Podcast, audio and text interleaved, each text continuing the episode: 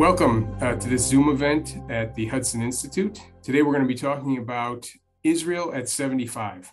As the state of Israel celebrates 75 years of independence, it is experiencing some of the most acrimonious political and social discord in recent memory. Friends and allies of the Jewish state are trying hard to understand and to influence the outcomes, while Israel's enemies are testing its defenses and its will. Today's panelists will share their insights about what we can expect to see in and around Israel over the next 75 days and with an eye to the next 75 years. I'm joined today uh, by Yaakov Katz. Yaakov is the immediate past editor chief uh, of the Jerusalem Post. Lahav Harkov is a senior contributing editor uh, at the Jerusalem Post and uh, the Post uh, diplomatic correspondent and Ambassador Mark Regev, who is the chairman of the Abba Eban Institute for Diplomacy and Foreign Relations at Reichman University. Uh, so welcome to all of you. Uh, Lahav, I'd like to, to start with you, if I may. Over the, the, the past several months, actually since the election in November, there's been a, uh, a barrage of headlines um, from around the world. Uh, just there were some examples I found uh, I think it was uh, a day or two after the election, the Washington Post said that Israel takes a troubling turn toward illiberal democracy. Um, in December, the New York Times said the ideal of democracy in a Jewish state is in, in jeopardy. Uh, Bloomberg in March said Israel's democracy is at its breaking point. Um, but you wrote uh, a thoughtful piece last month, uh, and the headline was Israel's democracy is not in peril. So, my question is what's going on right now in Israel? What's at stake, and how do we get here? So Israel's now having a debate over the role of the judiciary and the sort of uh, balance of power within the government. And I think it's a, a fair debate to have. I think that different democracies and different liberal democracies have different models of the relationship between the judiciary and the legislature, the judiciary between the executive, et cetera. And the proposal of the current government it did it is is very far reaching i don't think it's so far reaching as to not make israel a democracy anymore but i think that it is very very far reaching and what we see you know the the protests in the street we see that that there's a lot of israelis who think it's unacceptable. And so you know we we are having an internal debate right? It's like first of all the the reform has not been enacted yet. There are small parts of it that have advanced in the legislature. Um, so so certainly the democracy is not dead. But when we're talking about it being in danger in peril I mean, it's part of the democratic process, and it's not the first time it's happened in Israel. And I'm sure people in the U.S. recognize it as well. That that you know sometimes there will be proposals that will be really far out there, and when you go through a normal democratic process where there's a, a coalition and an opposition, or in the US, you have two opposed, just specific parties, right? They debate it, they bring different proposals on how to moderate it, and it comes out, you know, it doesn't mean that it'll come out good, right? It's everybody has their own assessment of it. Um, but that's the, I think, you know, that that is the correct democratic process. And the fact that people are able to go out on the street and protest and for you know 99.99% of them are not encountering any kind of police violence or not encountering any kind of sort of government um, pressure you know that's impacting their lives beyond in any inappropriate way. That is also part of democracy. They are exercising their free speech. And so i do think you know i, I think that the judicial reform in some ways goes very far um, but I think that the that there's a level of panic sort of that's that's not warranted because we are still going through, you know, the democratic process. That being said, um, this is this is something unique. It is a unique event. It is different from things we've seen before in terms of how many Israelis are out in the street, sort of the passions and the way people who tend to be I don't know, moderate and even people who are not the most political figures have come out and against this judicial reform. So it's not something that I want to downplay in that sense. I think that this is something is happening. You know, there's something major here. Um, but I don't think that this is the end of Israeli democracy. So what what makes this moment special? That is, why is why is this reform being put forward now in the way that it's being put forward? Put forward, and why do you think uh, the response has been as as as loud and as powerful as it's been? Well, there's I would say there's two different elements to why it's happening now. Um, the opponents of the reform like to say it's happening now to help Netanyahu get through, you know, his uh, trials or he's um, charged with numerous counts of corruption. Um, that being said, you know, the charges happened a few years ago. Um, he could have tried to push it before, and there were some elements of it that they had tried to push before. But really, I just think the reason it's happening now is because the Netanyahu can do it. There's nobody in his government right now, or there's like a few individuals in the coalition, but basically there's no party in his coalition that opposes judicial reform. Um, and most of them even support, you know, sort of the most, I would say, radical change in the judicial reform. Um, the thing is also that people act as though this came out of nowhere, and and it didn't. Yariv Levin, the justice minister, he entered parliamentary politics in 2009 and he has been talking about this ever since this has been sort of his pet project and he over you know there was support for it in likud already but it wasn't like a, a top issue for likud and he managed to gain more and more support for it over the years um, and so it's not really new on the right. What's new is that there's no one to the left of Netanyahu that he has to negotiate and compromise with. Netanyahu is the person who had to say we should take a pause because there's such strong opposition to it. Yeah, Yaakov, the, the coalition, the opposition are negotiating uh, under the auspices of President uh, Herzog. Where do you see these talks going? I will find i'd be very surprised if they succeed. And i think that what we're seeing happening right now is that both sides are kind of positioning themselves for the day after when these talks fail and who can blame who and who will potentially take the fall. We see that the protests are continuing.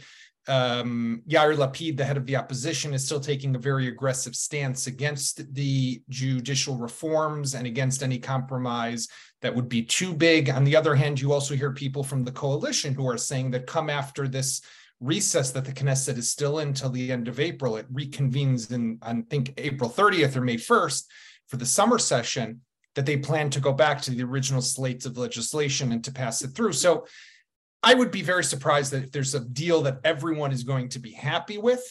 And I think that what we will continue to see is ultimately the standoff between those who want to see a judicial reform in the way and in the scope that the coalition originally presented, and those who don't want to really see much of anything. Because, Jonathan, when you think about it, you could slice this thing a million ways to Sunday, right? You know, the the the the number of just of who how do you point supreme court justices so you could say it could be this way or that way with this percentage that percentage the override bill it could be with a slim majority a, a super majority a percentage of the opposition there's a hundred million ways to go about this but that, that that's not the issue. The issue really comes down to something that's much more substantive i think which is um, ha- how much of the power do they want to give to the coalition? And how much does the executive branch take of the of the authority to itself when it comes to the judicial reform? And that's where they're still going to be very much divided. Know, it seems it has seemed throughout that each side is using its own means of applying pressure to the other so the coalition has been able to continue advancing uh, the legislation, which puts pressure on on the opposition, and of course the opposition has said we don't want to we don't want to have any negotiations until this stops. And the opposition has, you know, continued to encourage the uh, the protests and the strikes and things like that, which obviously puts pressure on uh, on the coalition. So it feels like, sort of, if you look at this thing broadly that there is a, some sort of a negotiation that's been going on from the beginning just each of them is is trying to apply pressure. So the question is okay if it goes back to a standoff as you said then what? Where, where does this where does this end?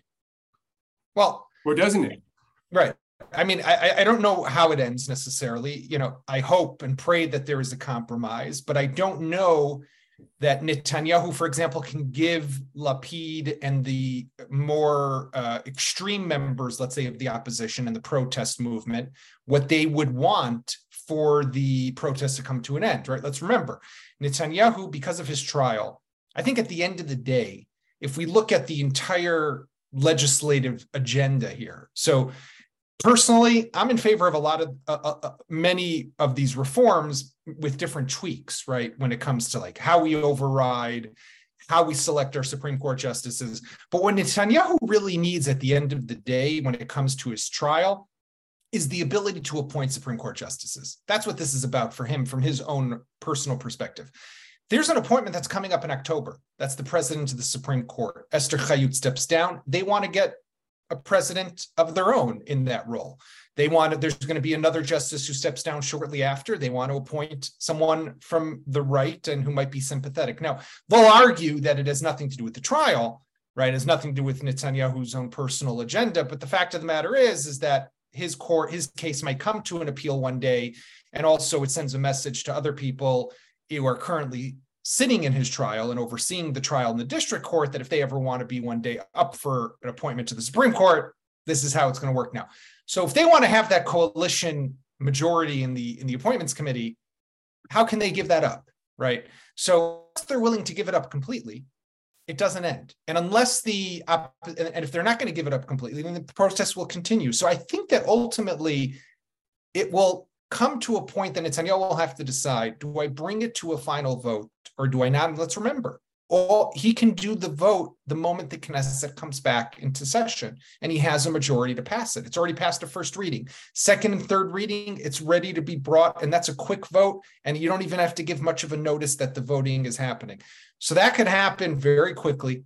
And I think what if that does happen, it will take some of the air actually out of the protest because people will wake up the next morning and realize the country hasn't collapsed. Everything is pretty much still okay they might not be happy, but I think that you know life will potentially go on in Israel.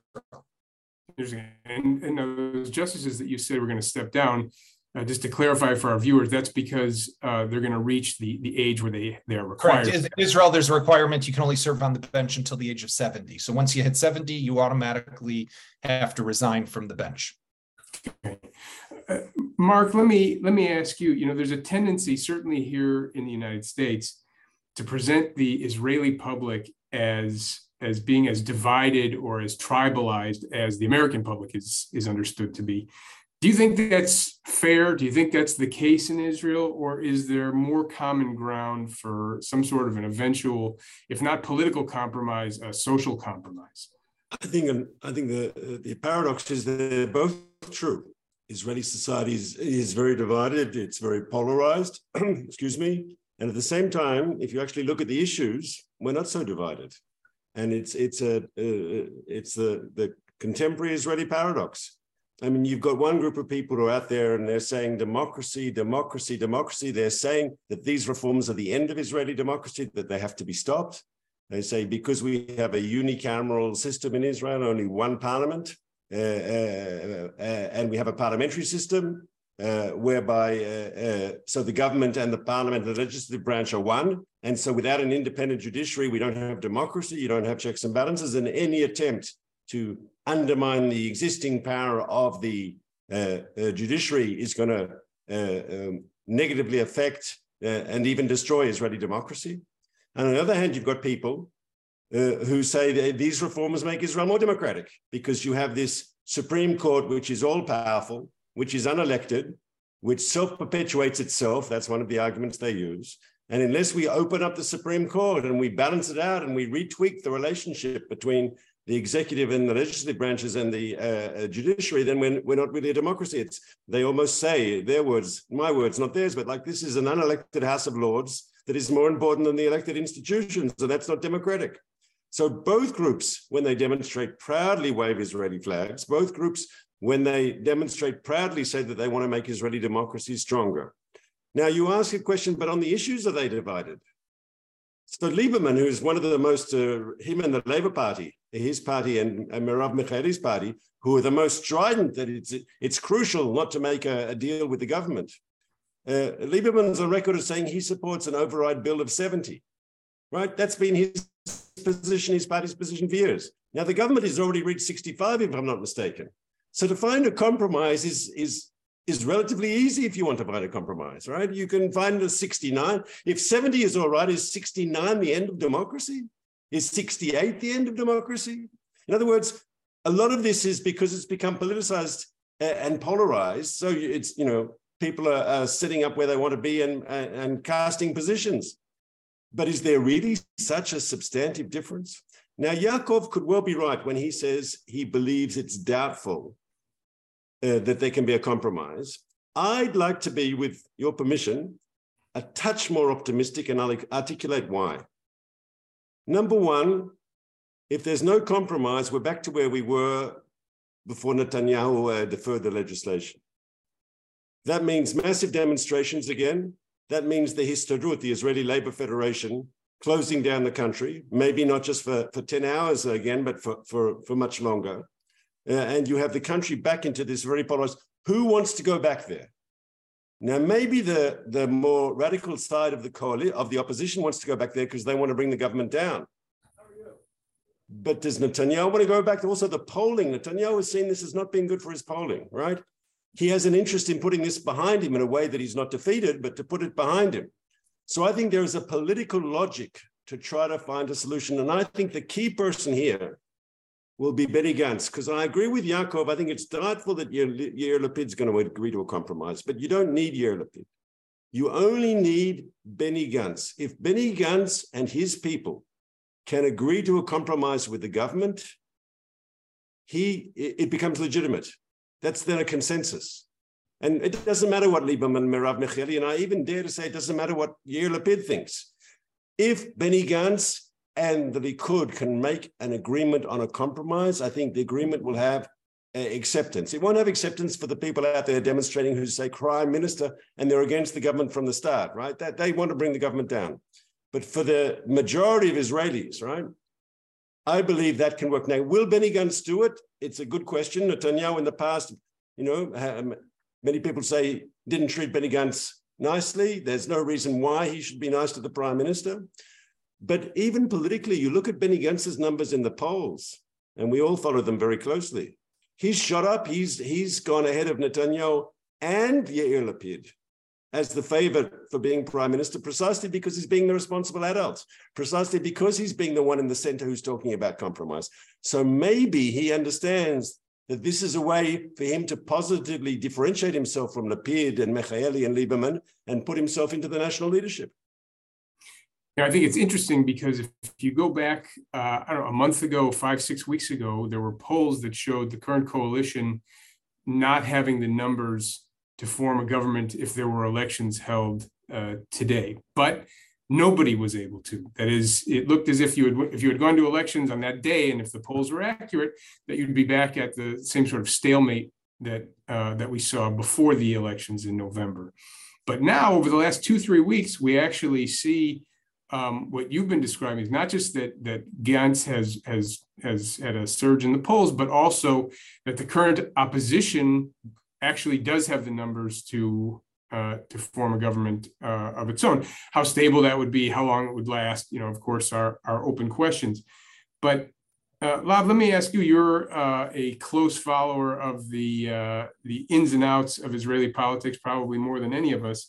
You know, how do you think this dynamic will affect the conduct of the current government moving forward. And I think it's also interesting to note that I think it was just a day or two after the elections that Gantz had announced that he wasn't going to enter, you know, a government with Netanyahu uh, under any circumstances. And I'm not suggesting that that's that's changed now. What I'm saying is that Gantz was a, was a key player even in November in setting up the dynamic of the current government and now he's in this interesting position again. So where do you see how do you see that affecting things moving forward?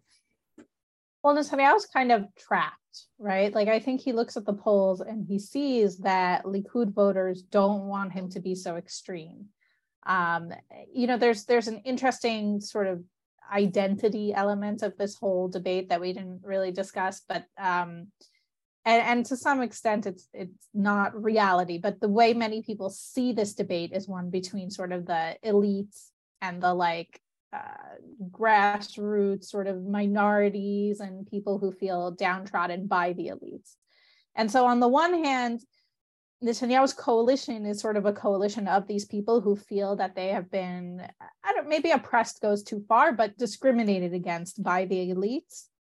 And on the other hand, some of those people, you you have the Haredim, the, the ultra orthodox. You have um, Itamar Ben Gvir, who's like a extremist figure, um, extremist nationalist figure, um, and you see that Likud voters don't necessarily relate to those parties, even if it's a big uh, theme, I would say, in Likud politics. You know, opposing the elites.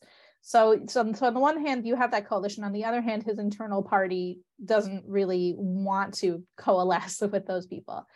But Netanyahu doesn't really have a choice at this point because nobody who is outside of his current coalition wants to be in a government with Netanyahu. Um, you know, and they they say as long as he is on trial for corruption, that's sort of the the rule sort of that they've made, the line that they've drawn.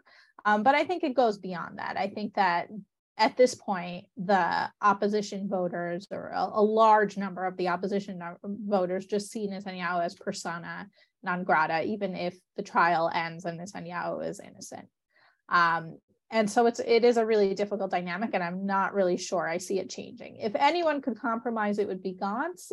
However, you know, he as you mentioned before, he compromised in the past, and or it didn't really work out. Um, you know, Gantz blames Netanyahu, Netanyahu blames Gantz, but either way, I don't see Gantz, you know, joining a Netanyahu government so quickly.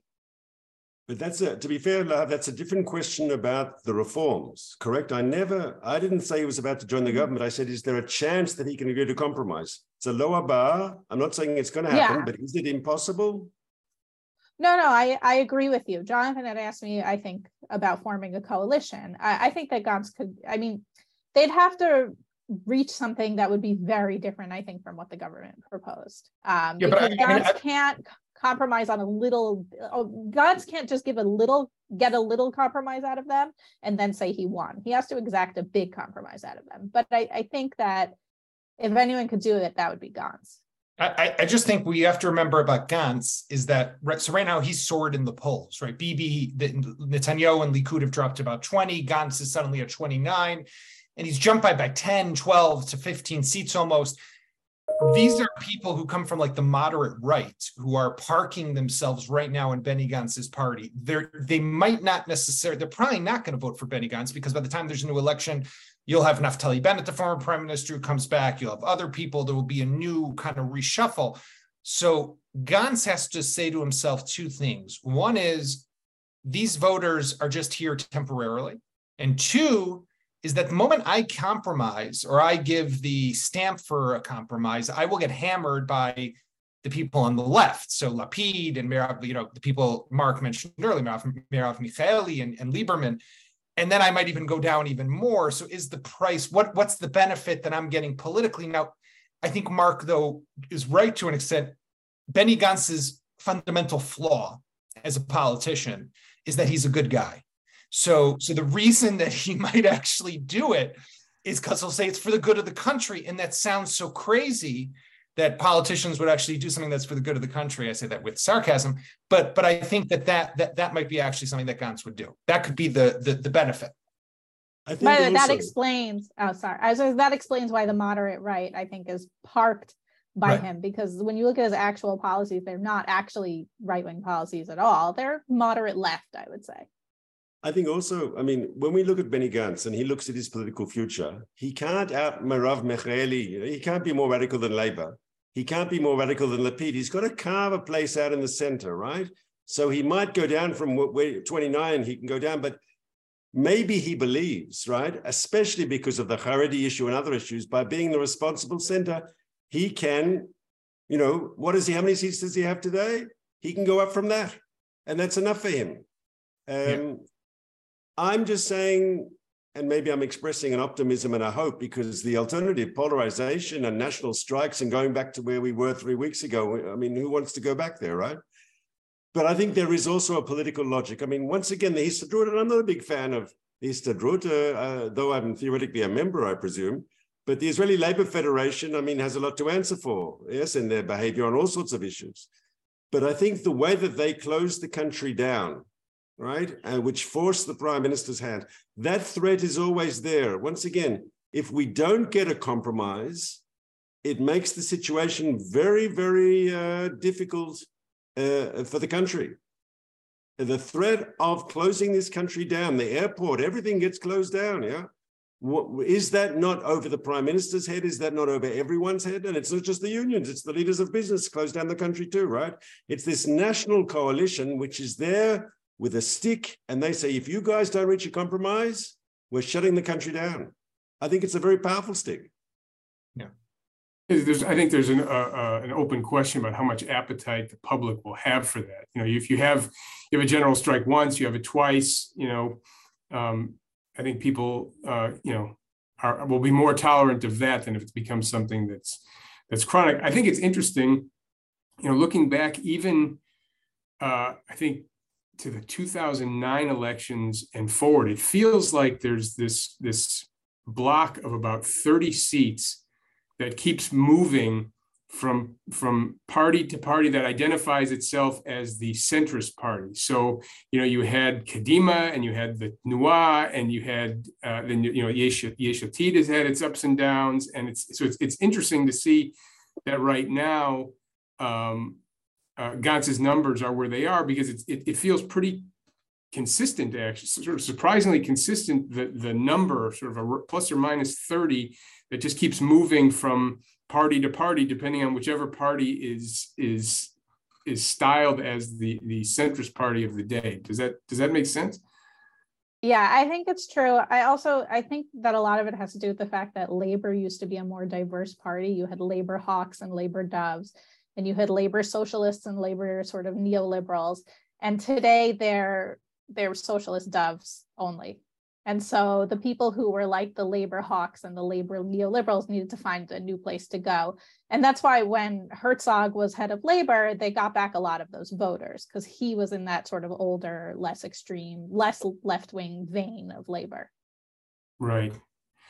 But a lot of those people have found a home with Benny Gantz. Yes, if you look at his voting yeah. range, uh, like he does very well on kibbutzim, he does very well in, in traditional labor stronghold. He doesn't necessarily get a majority, but he does well. Those old, what can we call them, Rabinists or the old, uh, uh, you know, the old, as you say, labor hawks, the people who used to be like Moshe Dayan was in the old days, yes, they feel comfortable with Benny Gantz.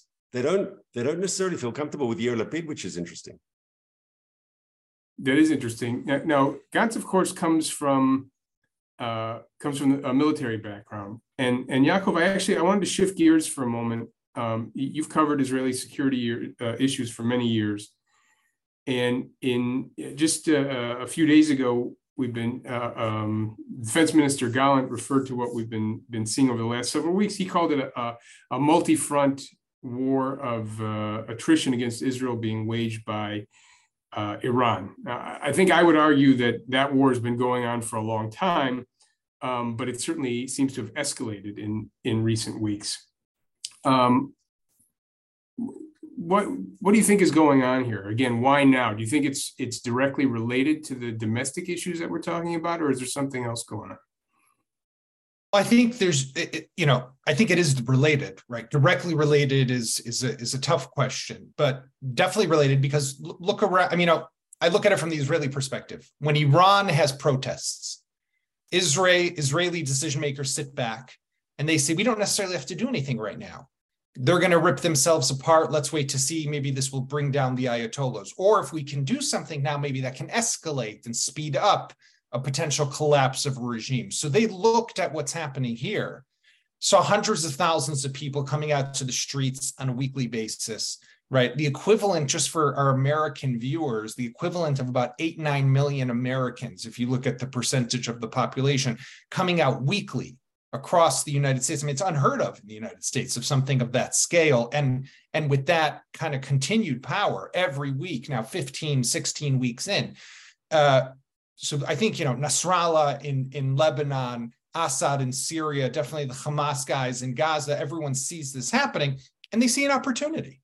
So it wasn't for no reason that Nasrallah sent a terrorist across the border a few weeks ago with explosive devices. It would it blew up near the Megiddo Junction in the north. There's questions of why that was where the, the terrorist had gone and he didn't try to attack a place, a city further north. But if you put that aside for a moment, when was the last time Hezbollah did something like this?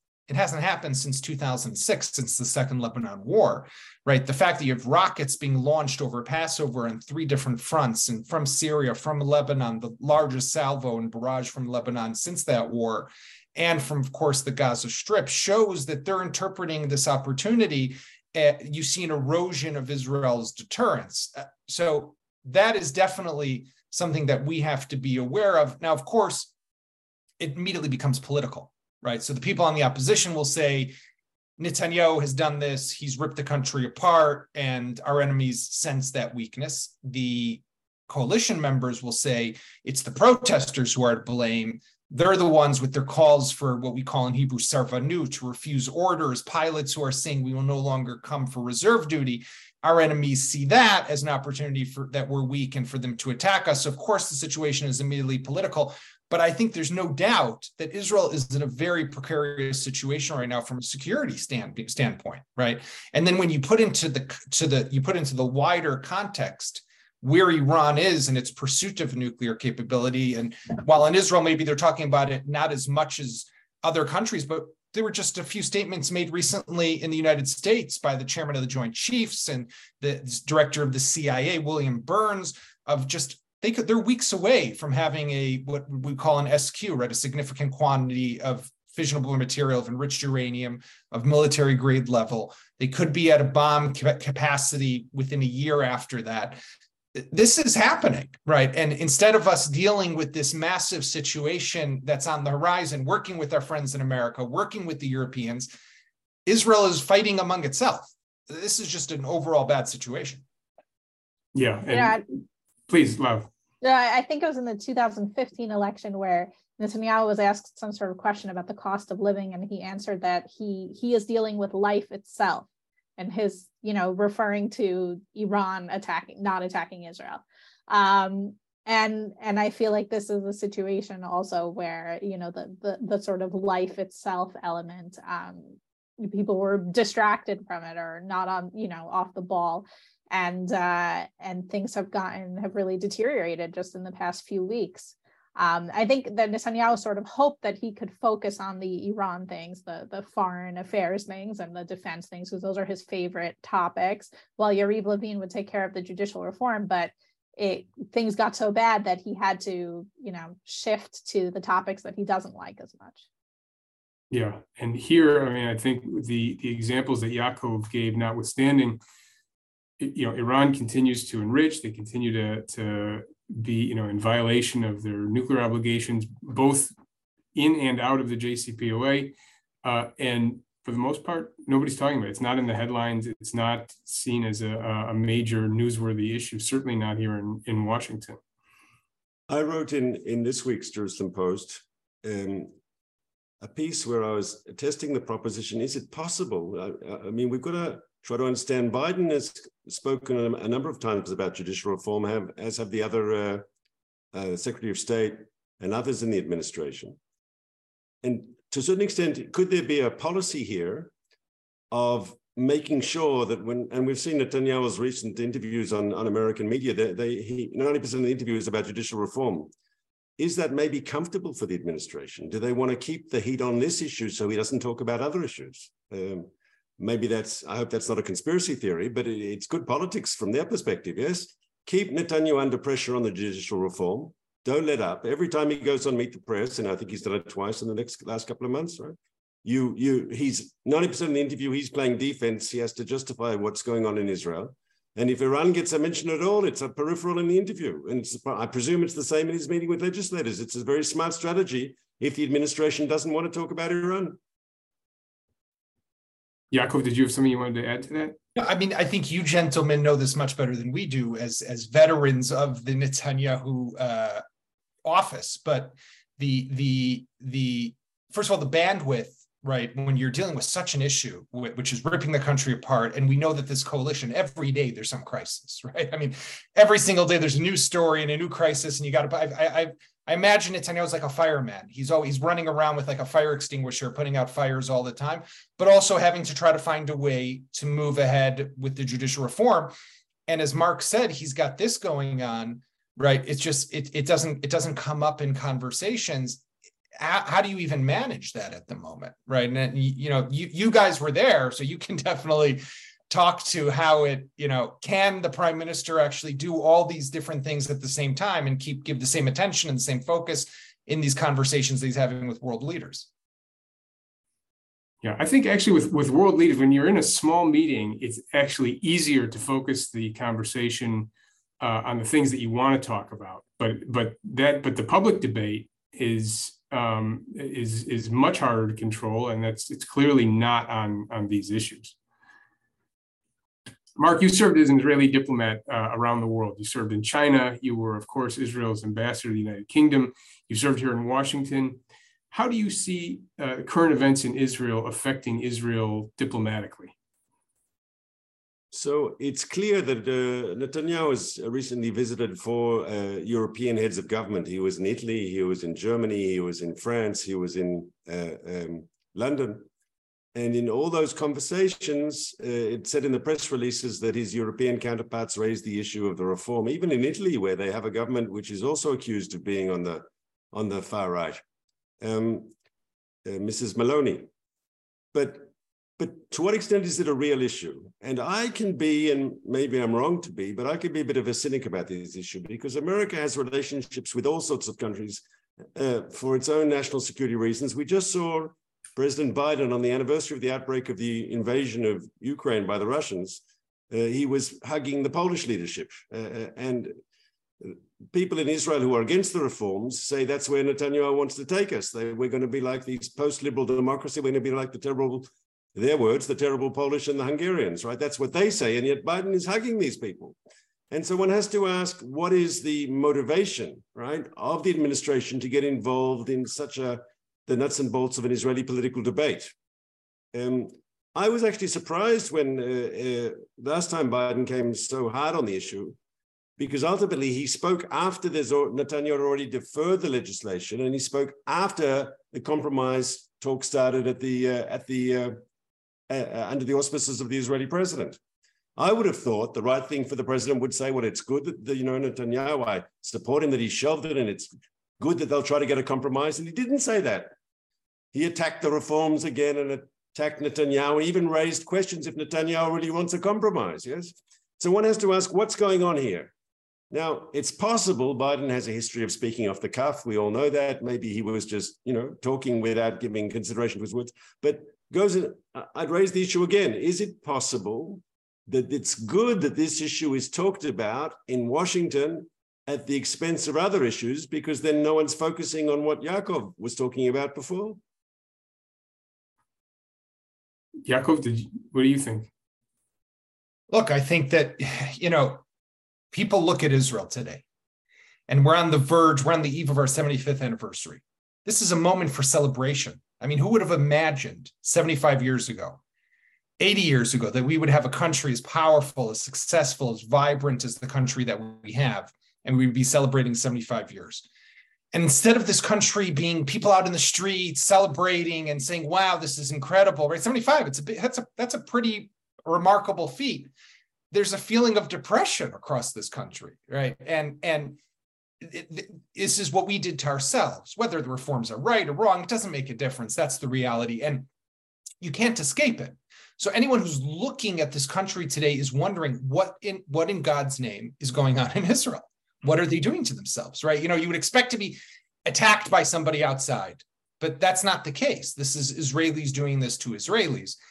So I think that it, it definitely it it it changes our standing in the world and you know you see the economic fallout you see the the way we're being criticized around the world i mean again you you both know this stuff much better than i do but when was the last time a us president said in front of a, of a camera, asked, Are you going to be inviting the prime minister of Israel? And his answer was no. Right. I mean, you know, that that that sends a message. Israel was was for years perceived as the gateway for many countries to access in Washington. And that helped Israel cultivate and forge many of its diplomatic alliances throughout the world. Today, Israel, people know that Netanyahu doesn't have that open door or access with President Biden at the moment. And, and that does impact our standing. If we want to normalize relations with additional countries in the Middle East, primarily Saudi Arabia as an example, we need American involvement and American buy in. We don't, it doesn't seem like we have that at the moment. So, this whole event that's taking place in Israel it, it, the scope of it and the and the impact is much wider and greater than just about how do we appoint Supreme Court justices at the moment and how many Knesset members are needed for an override bill. This is really impacting us on multi multiple multiple levels.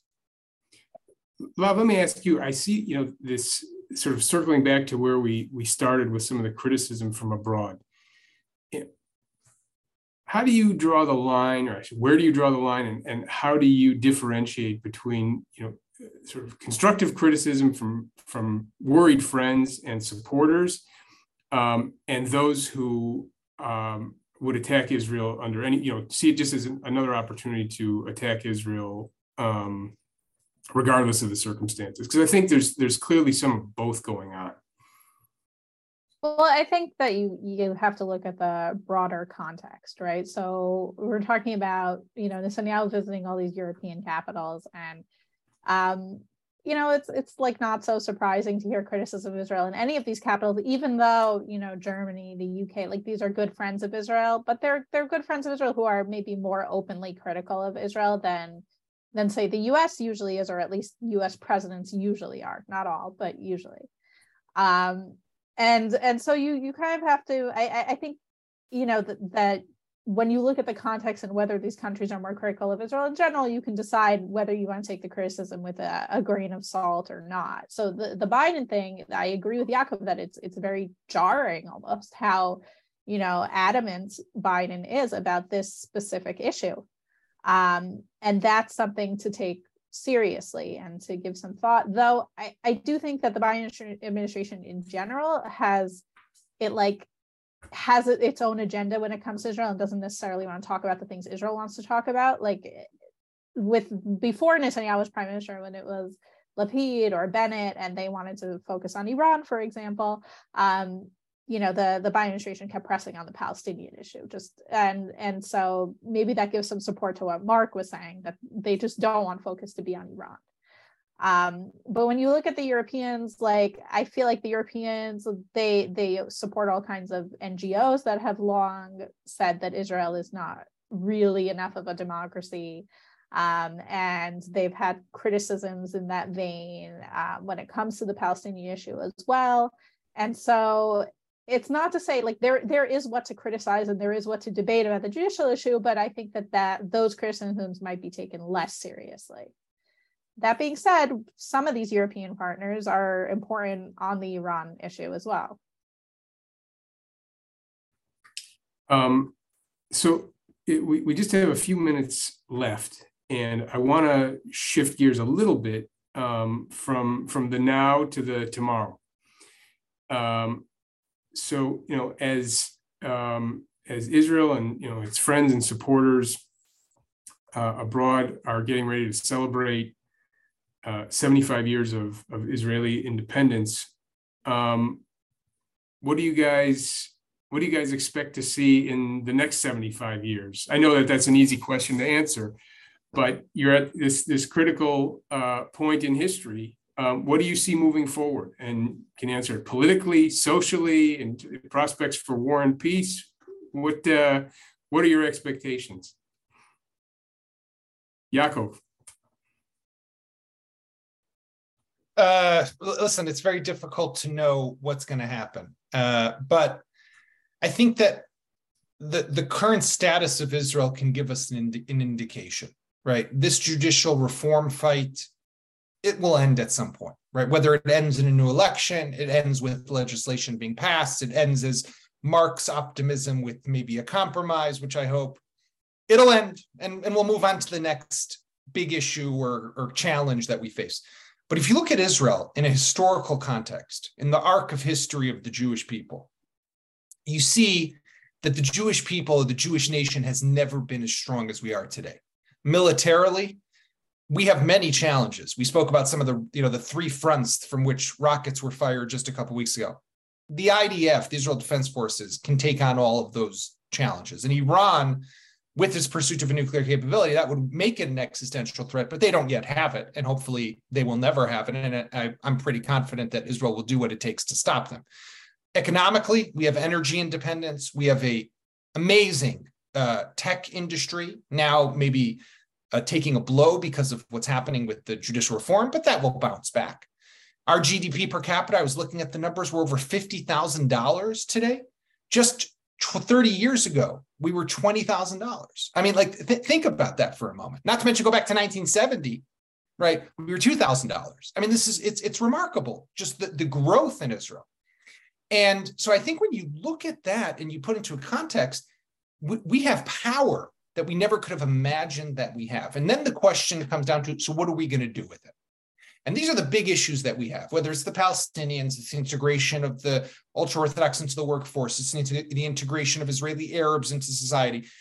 Those are the issues that I would like to see 75 years from now being dealt with, maybe solved, maybe we're, we're a whole different country, because we have this amazing strength today that we can use to catapult ourselves to a, to a much better place. Lahav, where do you see it going? So, you know, I think that Israel has always had this tension of whether it is a Jewish state or it's just a state where Jews live. I think that a lot of that tension is coming to the fore in the debate about judicial reform. I know that's like a very big thing to say at the end without us really getting into it, but I do think that that's a big part of this debate we're having.